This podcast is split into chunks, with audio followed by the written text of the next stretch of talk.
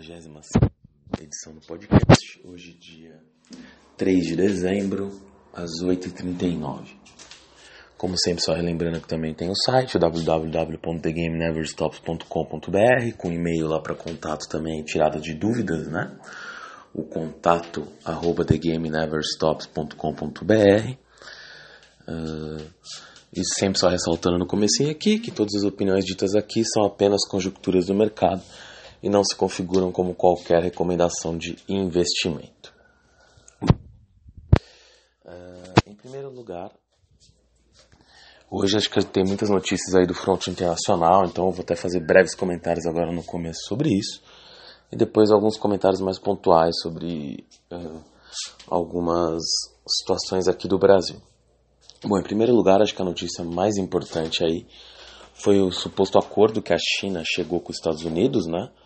Uh, porque nos próximos 90 dias aí os Estados Unidos vai suspender as tarifas de 25% que tinha colocado sobre 200 bilhões de dólares em exportações chinesas. A China também vai tirar ali, algumas barreiras que tinha colocado sobre alguns produtos norte-americanos de importação. Uh, teve uma declaração que o Trump deu que, na verdade, não é muito positiva para o Brasil, que foi que na base dessa suspensão aí das tarifas foi porque a China teria se comprometido a baixar o, o déficit né, que os Estados Unidos têm em relação à China na balança comercial. Isso se daria em parte com a China importando, de acordo com o Trump, uh, milhões de, ou milhares, enfim, de produtos norte-americanos, é, agrícolas, uma quantidade gigantesca de produtos agrícolas norte-americanos. Como muita gente sabe, na verdade, o maior competidor nesse, no mundo, né, por boa parte dos produtos agrícolas com os Estados Unidos, é o Brasil. Então, indiretamente, aí produtores de soja que andaram vendendo soja para a China a preços mais altos, mesmo produtores de carne que esses na verdade nem aumentaram tanto as vendas para a China assim, mas que poderiam ter a possibilidade de aumentar suas vendas também devem ter essa competição norte-americana mais forte, competição norte-americana mais forte agora. Então isso pode ter um lado pequeno positivo para uma é, é, pequeno negativo, perdão, para uma parte do agronegócio brasileiro. Por outro lado, uh, a gente tem aí também esse cenário em que as bolsas do mundo todo devem responder bem, porque tinha muito temor dessa guerra comercial entre os dois não parar, né, entre Estados Unidos e China.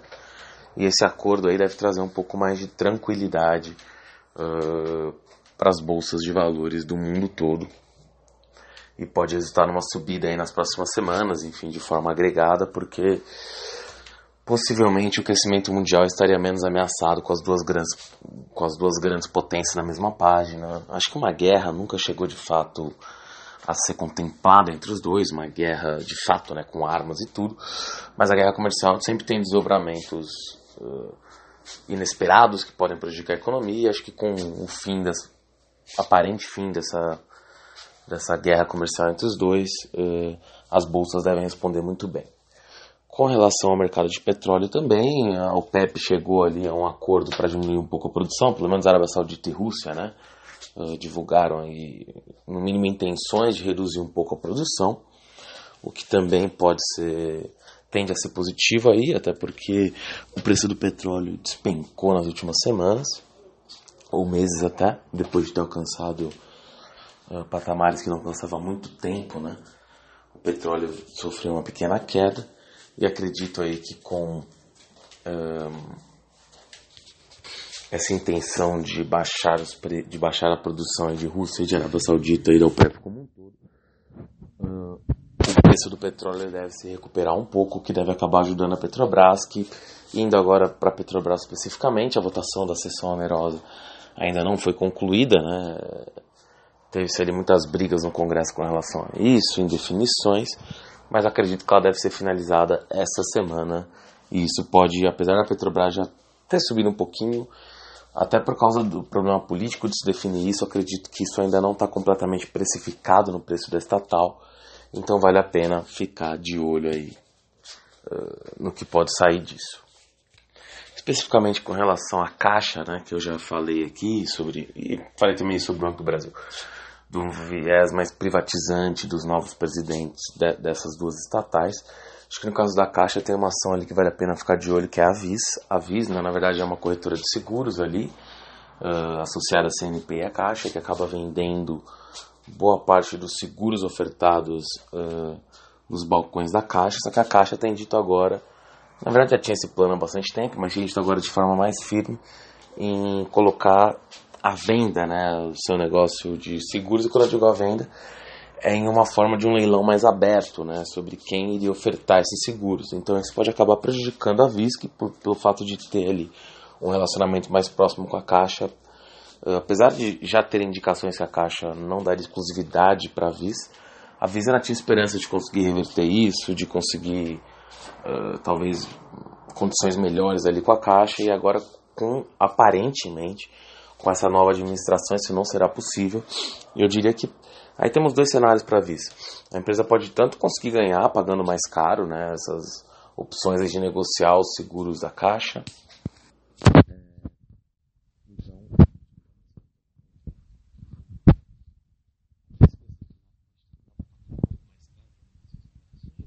até desencadear ali num,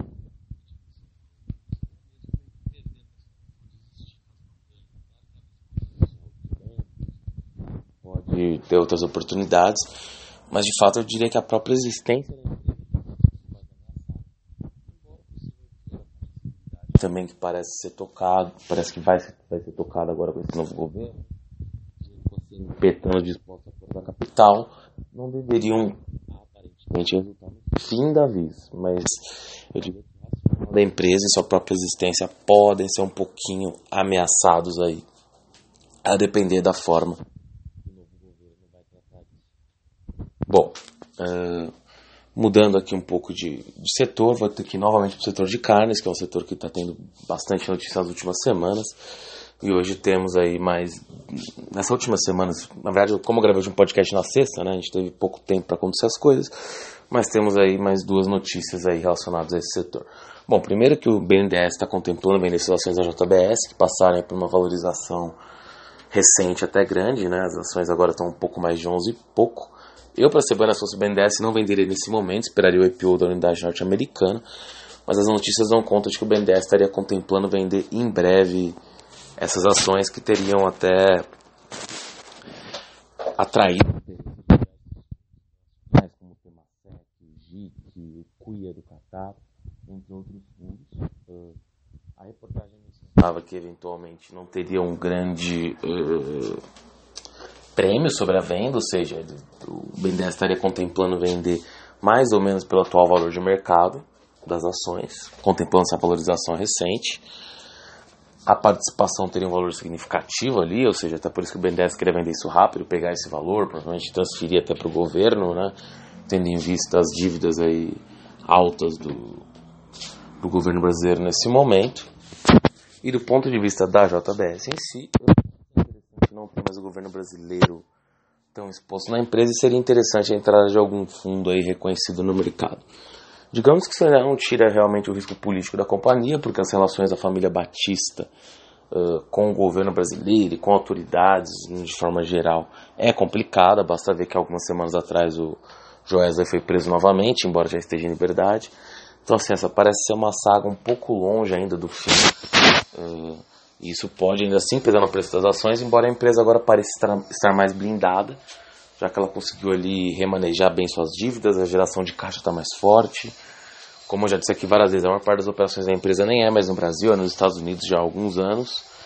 Então, um risco agora, na verdade, que pode ser uma coisa que poderia ser ótima para a empresa, mas não tão boa assim para o Brasil, seria que a empresa fez ali aquele plano para tentar levar sua sede para Irlanda e pagar menos impostos, que foi barrado pelo BNDES como acionista. Com a saída do BNDES do capital da JBS, não é difícil de se supor que esse plano vai voltar à pauta. E é um plano que pode até ser bem ruim para o Brasil em termos de coleta de impostos, mas então fica essa dualidade né, entre interesse nacional e interesse da empresa. Mas digamos que para quem for acionista aí, se essa mudança for acabar, o JBS poderia economizar alguns milhões ou talvez até bilhões em impostos, a ver o que pode acontecer. Hoje também saiu um valor econômico como que o Marfrig poderia ali comprar algumas uh, operações da BRF, na verdade, uma parte da operação da BRF na Argentina. Uh, apesar de não ter ficado muito claro, foi mencionada a Quick Foods ali, que foi uma, uma operação que até foi do Marfrig no passado e os equipamentos de uma fábrica de hambúrguer uh, da BRF em Várzea Grande. Bom, o Marfrig tem ali direcionado suas atividades, além de carne bovina para hambúrguer. Na própria venda da Keystone, eles seguraram a mega fábrica de Ohio, produtora de hambúrguer, não a venderam. E, e bom, o entendimento do Marfrig é que isso, os hambúrgueres estão dando ali, é um tipo de produção que dá uma margem muito boa. O Marfrig quer manter operações relevantes né, no mercado de hambúrguer. Uh, parece uma boa estratégia. A princípio eu não gostei muito do Marfrig, agora conseguiu baixar sua, seu endividamento para 2,2, 2,3 vezes o EBITDA depois de anos.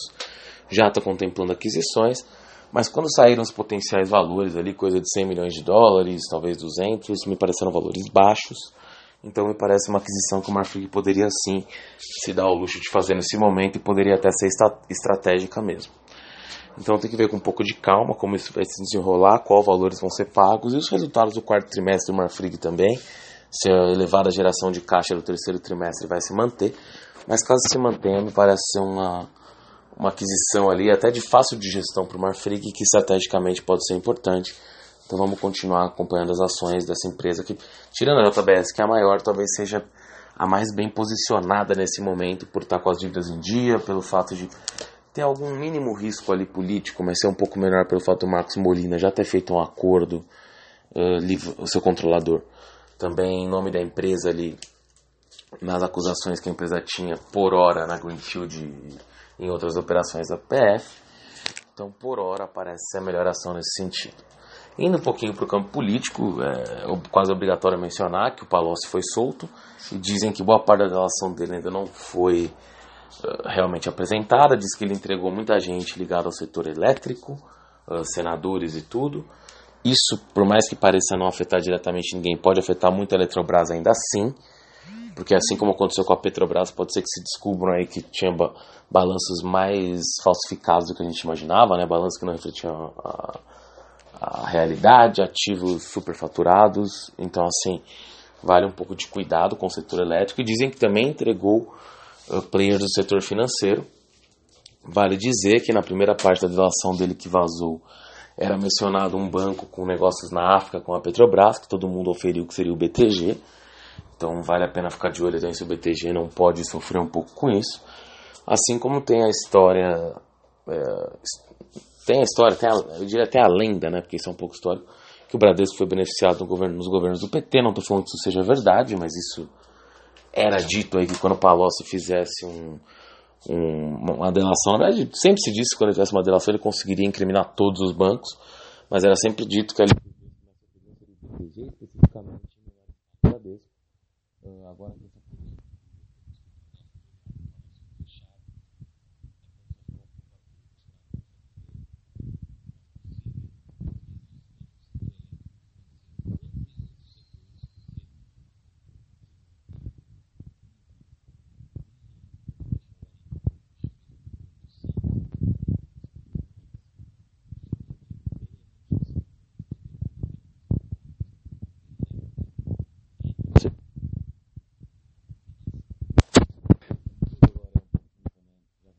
elétrico, uh, houve ali alguma desconfiança de que a Petrobras não poderia não ser mais privatizada e, e até com relação às perspectivas do setor, porque existiu ali algum alguma boataria, né, de que o ministro poderia ser ou Pedrosa ou Adriano Pires, dois caras mais liberais com relação ao setor elétrico que pegavam uma abertura maior, regras mais claras, né, em teoria, porque as regras no Brasil são um pouco complicadas, poderiam até poderiam, não tô falando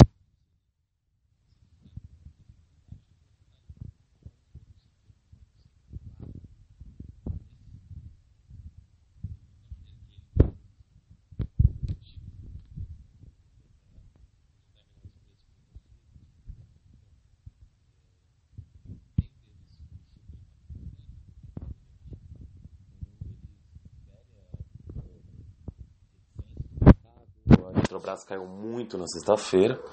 O que a gente viu aí depois foi uma breve recuperação da Eletrobras. É... Aliás, desculpa. Acho que a gente vai ver uma breve recuperação da Eletrobras, porque hoje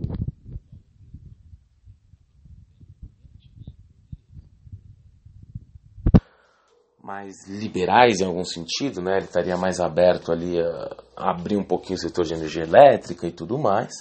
Mas tem que ter um pé atrás, porque, enfim, é uma pessoa que é, quase não tem nenhuma informação, que as ideias é, também não estão bem delineadas nesse primeiro artigo, embora pareça querer modernizar o setor de energia elétrica aí, que talvez seja um dos setores do país que é, precisa de uma abertura um pouco mais rápida, até por questões de infraestrutura.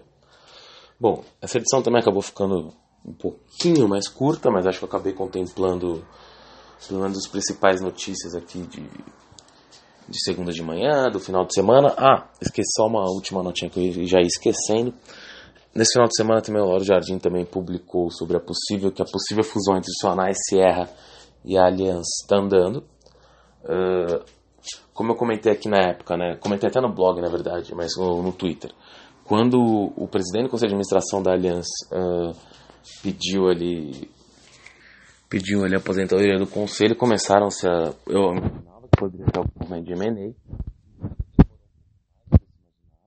ações ali tanto do Sonai quanto Aliança estão próximas ao maior patamar do último ano, mas eu acho que se a fusão sair, elas deveriam se valorizar ainda mais. Então vale a pena ficar de olho, pode ser que essa fusão saia até o final do ano, parece que as negociações estão andando rápido. Acho que nas duas pontas existem possibilidades de ganhar, tanto com as ações da Aliança quanto com as ações da Sonai. Mas pelo fato do grupo espanhol me parecer mais capitalizado, pode ser que ele tenha mais poder de negociação, embora eu acredite que os dois lados tenham algum poder de negociação, que é um, não é uma negociação uh, das mais fáceis. Então vamos ver o desfecho dessas negociações nas próximas semanas, mas também é uma possibilidade de posicionamento estratégico aí para colher os frutos dessa fusão que deve sair em breve. É isso. Uh, quarta, quinta-feira, né? Volto com uma nova edição. E hoje foi um pouquinho mais curtinho, como eu já tinha feito sexta, a maior parte dos assuntos já tinha sido abordada e tentei ser mais sucinto aqui. É isso, até a próxima edição na quinta. Valeu.